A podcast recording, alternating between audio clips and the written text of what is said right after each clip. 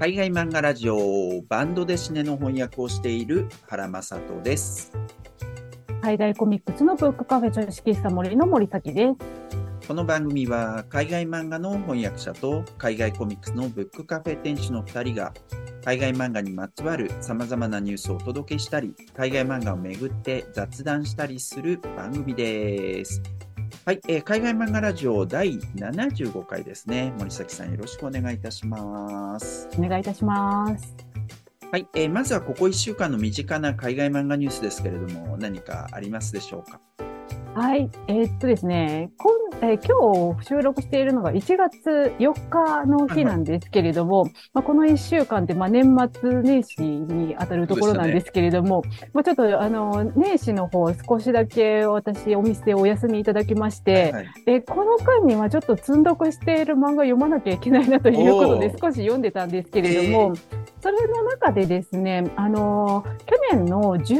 にショートボックスコミックスフェアという、あのーフェアがありまして、まあ、それと何かっていうと、オンライン上で、あのーえっ、と、まあ、同人誌即売会みたいな感じで、電子版の海外の漫画を買えるっていうね、まあ、イギリスが、あの、イギリスの会社さんがやってらっしゃるような、えーあのーこう、イベントで、でも本当に世界いろんなところの漫画家さんが、そこで、あの、電子版のね、漫画を売っているっていうような、なんかそういうイベントだったんですけれども、その時にね、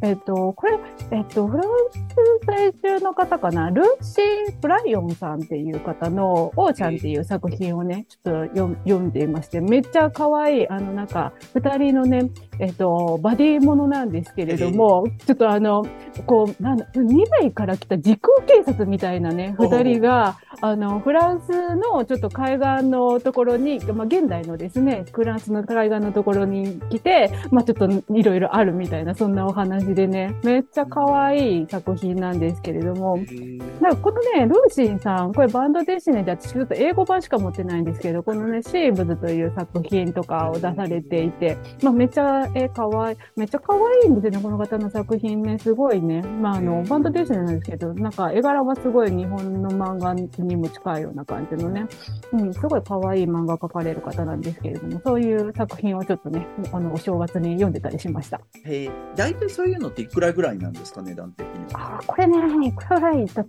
たかな。えっとね、私、この、このコミックフェアで、はいちょっと、あの、単体の値段忘れちゃったんですけれども、あの、50ポンド以内にしようという予算を決めて本を買ったんですけれども、あの、6冊ぐらい買ってましたね、私。え、50ポンドってどれぐらいになるの？50ポンドで1万円弱ぐらいです。あえ、で、6冊？はい、6冊だったので、まあ、1000円、2000あ円。ーまあ、それぐらいか。えーうんうんうん、そんな感じですね。なるほど、なるほど。なはい。わかりました。はい、ありがとうございます。はい、えっ、と、僕の方なんですけど、えっ、と、やっぱ年末年始っていうことでね、えっ、と、はい大掃除をしました、年末年始は。あ、素晴らしい。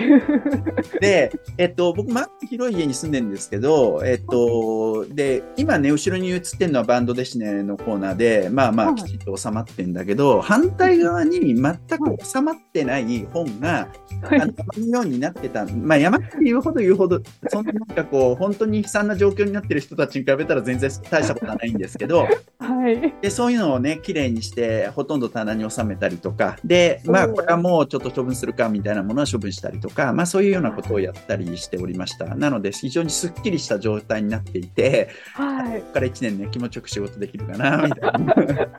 素晴らしい。はいあの、もう私、お店はいいけれども、家の中はもう本当に完全に床に積んでます。漫画を。ね、オタクの特徴っていうふうに言われますけどね、そういうね。僕、あの、海外漫ど画、あの海外漫画じゃねえや、あの、なんだっけ、えっと、あの、自分のポッドキャストの名前が出てこない。あ、サンデー漫画クラブですか？はい。そうそう。サンデー漫画クラブのね、えっ、と、メンバー、はい女性2人いますけど、その女性2人がやっぱりそういう状況になってるっていう回を前にやったことありますけどね。あら、本当ですか？はいもう本棚に収まりきらない。そうね。まあ、そうそうそう、そういうことがあったり、それであとさ、あの、名刺とかもね、えっと、いろいろ、あの、なんていうか、整理したんですよ。名刺とかって、もうだいぶ前にもらって、すごい整理、ちゃんと整理してたりしたけど、それ以降、一度も見てないみたいなものもいっぱいあったりして、でもね、あのね、メールとかさ、SNS とかでやり取りするから必要ないみたいな、そういうものもあるんだけど、で、それ、いろいろ見てたらさ、一応海外の作家さんの名刺とか残したんですけど、ね、あのーどこであったのか全然わかんないんだけど、えっと、台湾の作家さんでさ、台湾の女性作家さんはい。で、61CHI って書はいく、はいはい。えっと、リュウますねティさんね、えっと、はい。彼女の絵すごいいいなって思ってるんですけど、はい名刺あってさ、あれどうなんだろうみたいな。あーあ、でも、あの方は結構フランスとかでもね、なんかアングレムとかにも参加されてたりとかもしてたりとかもしてたような気がしますし。もうどこであったのか全然覚えてないですけど、あの、はねえ、えっと、その後なんかこう作品見ていいなと思ったのかもしれないですけどね。あうそうんなんだなって思いました。はい、あの方本当にいいですよね。素晴らしいね日本紹介されてほしい。うんはい。ということでね、えっ、と、ここから、えっ、と、本編に入っていきたいと思います。えっ、と、今回は5つのトピックを取り上げたいと思います。先に見出しだけ言っておくと、第17回日本国際漫画賞受賞作に向けて、ということですね。え続いて、ハンダラとともに即時停戦を要求。えー続いて、フランス語の記事なんですけど、ちょっともうフランス語の見出しとか言うのやめますね。このことですよね。はい。えっと、バンドデシネ会の2023年振り返り、えーですね。えっと、もう一つフランス語の記事です。えっと、2023年に亡くなった世界の漫画関係者、えーということですね。えっと、そして、えっと、トークイベントで、これ日本のイベントですけど、漫画にとってのフランス、1月17日開催、えーということになります。はい、えー順番に見ていきましょう。まずは日本国際漫画賞についての話題ですね。えっ、と、第17回日本国際漫画賞受賞作決定ということで、日本国際漫画賞のウェブサイトで、2023年12月26日に公開されたですね。はい、えっ、と、日本国際漫画賞とはということで、えーこれはね、2007年に創設された日本の外務省が主催する賞ですね。はいえっ、と、もうすぐになくなるかと思いきや、えっ、と、すげえ頑張ってて、17回目ですよ、今回。いやー、本当に素晴らしい賞ですよ、でもこれはいね。や、すごいよね。すごいけどさ、だから、なんかやっぱり、これで賞を取ったものが、ちゃんと日本で出てほしいなとかっていうのは、もう最初からずっと思ってて、うん。うん、うん、そうですよね。ちょっと出るようになってきたんうん、うん、うん、うん、確かに確ですよかに。はい。なんかやっぱそういったところがね、強化されていくとすげえいいなっていうのは本当思いますね。いやー、本当に、いっつもほど外務省さんも優秀、最優秀賞とかね、翻訳して出したらいいのになって、外務省もねいっつも思ってるんですけどお金ね。使えよって思うけど、まあね、そういうあの、まあそこで使わなくても作家さんが来日するとかね、あのコロナ禍では止まってたと思うけど、そろそろ再開しても不思議はないと思うんですけど、そうですね。はい。まあそういうこともあったりはします。はい。で、え今回最優秀賞を取ったの、ちょっと読みがわからないですけど、音読みすると漢字を、カンカセイさんっていう感じかな。えっと、青空の下、風を追う少年、まあ仮の役でしょうけど、台湾の作品が最優秀賞を受賞しました。これさ、はいあの、試しができないよね、今は。ああ、そうですね。の作品で読めるものもありましたよね。前の作、ね、過去の作品ね、なんか冒頭ページとか何ページかぐらいね、試し読みができたんですけれどもね。ねでまあまあ、いずれそういうこともあるのかもしれないですけど、まあ、とりあえずまずは、えっと、その受賞作の、えっと、タイトルとかね、えっと、作者名がわかるっていう感じになってます。で、それから優秀賞が3つありまして、えっと、ボニー・ファンさんっていう人ですかね、時間列車っていう香港の作品、あ、そうですね。おあるの？じゃあこれ、これ、こ買いました。買いました。ああ、それか、それか。なるほど。はいそれか。へえ。なるほどね。はい。まあ、グラフィックノベルって感じですよね。見た目的にね。そうそう、これね、ちょっと面白いんですけど、香港の漫画なんですけど、横書きでね、開きもね、逆なんですよね。グラフィックノベルだよね、まさしくね。ね、本当にそうなんです。はい。えーそれからあと、ナチさんって読むのかな、 The Dancing Universe っていう、えっ、と、ベトナムの作品。はいそれから、アナ・オンチアさんでいいのかな？えっ、と、ただの友達というスペインの作品。えっ、と、ねはい、それからあと、奨励賞っていうのがありまして、えっと、スペクトラムっていうチュニジアの作品。はい。それからあと、溶け合う影と光という台湾と香港の作家さん。の作品かな、これ、これも買いましたね。それもあるんだ。あ、素はい、こ晴らしい。れも香港の作品ですね。これ香港のね、この2作品は、あの、香港が今政府がですね、漫画出版をかなりサポートしていらっしゃいましはいはいて、高慢動力っていうプロジェクトをやっているんですけれども、それのね、第2弾の、あの、サポート作品ですね。あ、なるほどね。はい。そうか、素晴らしい。まあ、そういうことやってるだけになおさらなんか翻訳が何らかの形で出たらっていうのは本当に思うな。そうなんですよ。しかもめっちゃ、なんかね、これとかもね、めっちゃ可愛いですよ。すっごい少女漫画って感じのね、ファンタジーものです。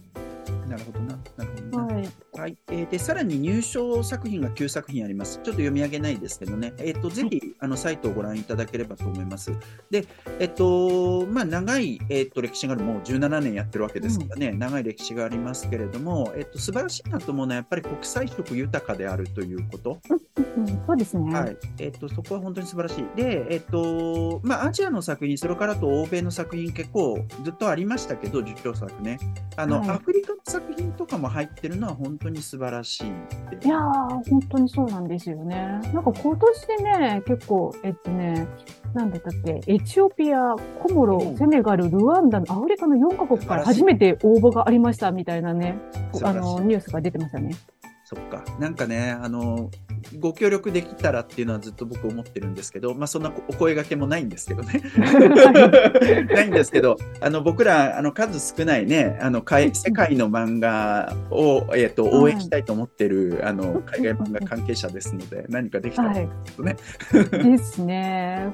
ちなみに、あの、この日本国際漫画賞は、ちょっと YouTube ライブでもね、あの、改めて詳しくそれぞれの作品をご紹介しようかなと思っておりまして、このポッドキャストが配信される、えー前日くらいに多分やっているライブで喋る予定になっております。なるほど、なるほど。はい、ぜひご覧いただければと思います。はい、ライブじゃなくてもね、アーカイブされたものでもご覧はいたそうだけですね。はい。はい、えー、と続いてですね、パレスチナ問題、まあ、今大変なことになってますけどね、えー、とパレスチナ問題をめぐる漫画家のアクションについての話題ですね。ははいい、見出しがハンダラとともに即時停戦を要求ということで、2023年12月31日だと思いますけど、えー、とサイトが公開されておりますね。えーとまあ、冒頭部分というか、まあ、説明している部分があるんで、そこをまるっと読み上げてしまいますね。えー、とイスラエルのパレスチナへの侵攻が激化し、日々目を覆いたくなるような残酷な映像をインターネットを通して見ることが続く中、世界中の人々が自分たちに何ができるか、何をすべきかを考えています。先日、イタリアでは漫画家80人が自分自身の漫画のキャラクターの後ろ姿を描き、旗を掲げず、ハンダラと団結して、すべての戦線での即時停戦を要求するキャンペーンを行いました。ハンダラというのはパレスチナ人の作家ナージ・アル・アーリーによって描かれたパレスチナ抵抗のシンボルであり、現在でもパレスチナの街のさまざまな場所に描かれている少年です。パンダラはアラビア語で苦しみを意味しています。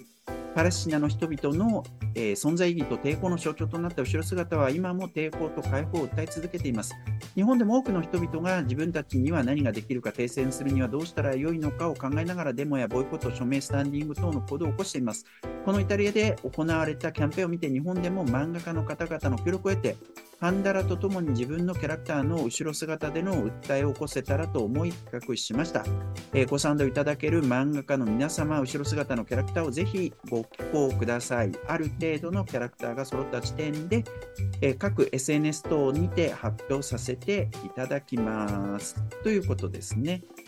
はい、えっ、と、このハンダラっていうのはね、この、えっ、うんうんうと、んこのなんだっけ、ナージ・アル・アリのパレスチナに生まれて、これ日本語版があるんですけど、今ここに描かれているキャラクターですね。これはね、あの、はいイソップ社から、はい。2000何年だっけ ?2010 年に、えー出てて、これ古本じゃなくても買えるかな普通に買えるんですけどね。で、こう一枚絵で、えっと、このハンダラもね、めっちゃいっぱい登場します。はい。で、これ。あ、こういうところがね、描かれてうんうんうんはい、こういう形ですね。で、えっと、これ企画さしているのが、えっと、漫画家の川勝徳重さん。はい。えーそれから画家の松下真理子さん。えーそれから写真家の、これ発音がちょっとわかんないんですけど、ゾウ、ゾーレミハさんって読むのかな？ゾールミハさんって読むのかな、はいえっとちょっと読み方わかんないですけどね。えっとこの3人が、えっと発起人となって、こういう、えっと活動、アクションをされていますね。うんで、えっと、with ハンダラっていうハッシュタグを、えっとつけてうんいろいろ投稿してください、えーみたいなことをやっていて、えっと実際 X とか見るとね、えっとこのハッシュタグをつけていろんな方があの投稿されていますよね。そうですね。はい、えっ、と、一時的な締め切りが2024年1月10日ということになっているようですけれども、ご興味ある方はぜひ X とかでいろいろ検索したりとか、あとこのサイトをご覧いただけたらと思います。はい。本当いろんなね、作家さんが参加されていて、ちょっと見るのも楽しい感じになってますよね、これね。はい、えーということですね。はい、えー、と続いてですね、えー、と2023年のバンドですねを振り返るですね。えー、とフランス語の記事なんですけれども、ちょっとタイトルは読みませんけれども、リンクは貼っておきますので、そちらでご確認ください。えー、と見出しをまあちょっと,、えー、と意訳すると、バンドデシネ会の2023年の振り返りということになります。ActuaBD というね、フランスのバンドデシネのニュースサイトで2023年12月31日に公開された記事でございます。はい、えっ、と、 ActuaBD っていう、ま、サイトなんですけどね、あのフランスを代表するようなバンドデシネのニュースサイトですけれども、えその2023年の活動を、まあ、振り返って、まずは、えっ、と、ポッドキャストやってたりとか、YouTube やってたりとか、あとフェスティバルなんかにも参加したりとか、そういう、えっ、と、サイトですけど、えっ、と、そういうことをした上で、えっ、と、2023年の、えっ、と、フランスの、まあ、フランスのというか、フランス語圏のバンドデシネ会を振り返ってくれていますね。で、えっと、バンドデシネの情報誌、まあ、情報を伝える雑誌が、まあ、実は相当いっぱいあるんですけれども、そういったものが結構危機的な状況を迎えている。まあ、あのー出版自体は不況ですからね、世界中でね。まあ、そういうようなことがあってっていうことがあります。で、一方でね、えっと、レ・カイエ・ドゥラ・バンド・デシネっていう雑誌とか、えっと、中心とした高品質な情報誌とか研究誌っていうのはまず健在で、みたいな、そういうような、えっと、ことをまず書かれてましたね。えーそれからあとは、アングレム国際バンドデシネフェスティバル、えっと、このあと1月末にまた今年も始まりますけれども、はい。えっと、そういった、えっと、イベントがね、すごく好調である、えーそういうようなことも書かれて、まあ、これね、コロナが終わったってことはめっちゃ大きいですね。うんうん。そうですね。はい、えーでそれからあと、えっと、日本の漫画があのすごい売れ行きだっていうのはコロナ禍で、えコロナ以前からずっと好調だったんだけど、コロナ禍でさらにそこに拍車がかかったんだけど、その漫画の売り上げがね、若干後退したっていう話題が出てきました。おおなるほど。なんでかって言ったら、カルチャーパスとかの、えっと、コあロナ禍の施策が終わったからですね。ああ、なるほど。やっぱ、あれですね。まあ、漫画パスとか言われてましたもんね。はいまあ、たただそれだけで、まあ、漫画自体はすごい好調であるっていう話ですね。はい、で一方で、まあ、バンドデシネの方はどうかっていうと、えっと、古典的なな、古典的なっていうか、クラシックな、あの、なんていうの、うんえっと、A4 版の大きさのハードカバーのやつね、うんうんうん48ページぐらいの。ああいうタイプのものっていうのは若干後退気味だそうです。一方で、ロマングラフィック、まあ、要するにフランス版のグラフィックノベルですね。はい。まあますます好調であると。おとりわーけ、女性の活躍が目覚ましいっていうことが書かれておりました。おー面白い。うはい嬉しいニュースですね。うん、そうですね。まあ、これ2010年以降のね、ずっと、うんあのそういう傾向があると思いますけどね。はい。はい。で、えっと、先ほどクラシックなバンドでして、若干交代気味っていう話をしましたけれども、えとはいえ、古典的な作品、アステリックスとかラッキールークとかブレイクとモーティマとか、これははいめっちゃ好調っていうのも事実っていう話なるほど。はいはいえっと、そして最後の話題として、まあ、バンドデシネと社会みたいなことちょっと語られてるんですけど、その中で興味深かったのが、えっと、やっぱ昨年、2023年って生成 AI ですよ。そうですね。で、生成 AI で作られたバンドデシネっていうのがありまして、あそれを使ってそうええそんなのがあるんですね。あるある。あって、やっぱ話題になってた。えっと、ティエリ・ミュラっていう人のイニシアル R っていう作品ね。えっと、ラベル、ログアウトっていうところから2023年10月に出たんですけど、はい。えっと、その話題が語られておりましたね。あいにく僕は持ってないんですけどね。で、日本でもはね、あ、なんだっけ、うん漫画出たよね。生成 AI をすごく使った漫画。ありましたよね。出ましたよね。桃太郎だっけ？そうそう、そんなタイトルの。あもう、あの、読んだけど、興味深かったけどね、とてもね。あ、本当ですか？はい。とても興味深かった。どうやって作るかっていうことも書かれてたしね。うん、なるほど、なるほど。はい、ということでね、えっ、と、そんな感じで2023年を振り返ってくれておりました。はい、えっ、と、続いて2023年に亡くなった世界の漫画関係者を追悼する記事ですね。で、これも同じアクチュアベイデーの、えっ、と、記事でございますね。はい。えっ、と、こちらも2023年12月31日かな、えーに公開された記事だと思います。はい、えっ、と、いろんな作家さんが、作家さんとか作家に限らず編集者とか、あの、ん。編集者とかやっぱりフランス出身とかになりますけど、はい。えっと、名前が上がってますけど、えっと、その中でもですね、えっと、日本の作家さんも上がってまして、例えば松本零士さんとかね、うんそれからあと寺澤武一さんとか、はい。方の名前が上がってるのと、あとバンドデシネ作家では、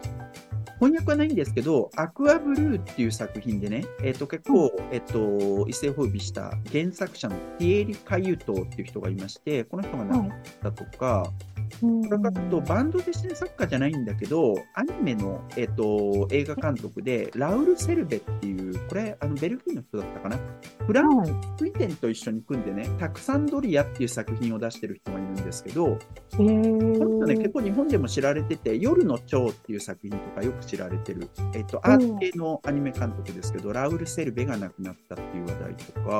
はい。あと、ジョン、ン。えっと、アメリカですよね、ジョン・ロミーター・シニアね。ははい、えーがなくなる。これはあの海外漫画ラジオでも取り上げましたけど、えっとそれからですね、バンドデシネの作家で、えっとこのね、スタジオボイスの地球コミック宣言っていう、い。ね、1990年の特集ですよ。海外漫画の特集なん号なんですけど、はい。で、ここにこういう作品が載ってるんです。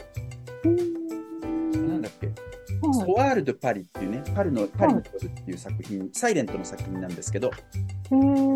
れも作画をやっているフィリップ・はい。プチルーレ、作画だと思うけどな、フィリップ・プチルーレが亡くなったというニュースがありまして、それからね、あのこのマンダラっていうのが昔出たんですけど、講談社から。ほこれも海外漫画と、あと日本の作家さんも載ってるんですけど、モーニングデート、モーニングのあの海外漫画の流れを組むやつですね。で、この中、で書かれてる、はい。サベリオ・テヌータっていうイタリアの人がいるんですよ。はい、えっ、と、この、のこういう作品ね。あの、はい。えっとね、メタさんとかでも書いてるから、そうなんですね。実はどっかでご覧になってるんじゃないかな。あ、なるほど、なるほど。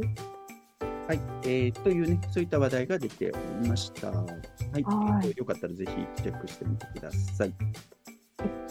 はい、えー、と最後にイベントのご案内ですね。えー、とタイトルが漫画にとってのフランス、えー、というイベントで1月17日に開催、えーということです。えー、と東京の恵比寿にある日仏会館のサイトに掲載された情報ですね。えー、とイベントの紹介文を読み上げます。えーフランスでコミックは第9芸術に分類され、中でも日本の漫画はその中核を成しています。しかし、フランスはただの受動的な消費国ではありません。すでに日本の漫画家に、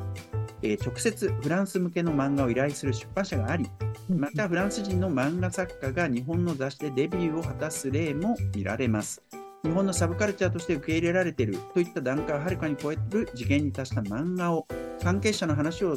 通して浮き上がらせますということで、えっと、出演されるのが、キム・ブデンさんっていうね、キウンっていう出版社がありますけど、キウンの東京オフィス代表の方、はい。それからジャメル・ラバイさんっていう翻訳家の方、はい。えーそれからティボー・デビエフさんっていう翻訳家の方、まあ、この人はあの、えっと、メゾン・プティルナールのね、店主ではい本ですけどね。はい、えーで、司会が大野博人さんっていうのかな。ということで、えっと、1月17日水曜日18時から、会場は日仏会館ホールで参加費、参加費が一般1000円ということになっていますね。興味がある方はぜひサイトを覗いてみてください。はい。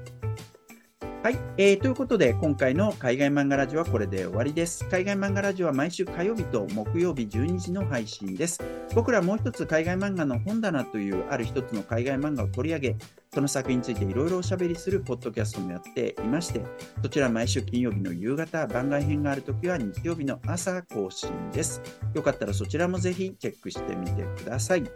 それではまた次回お会いいたしましょう。ありがとうございます。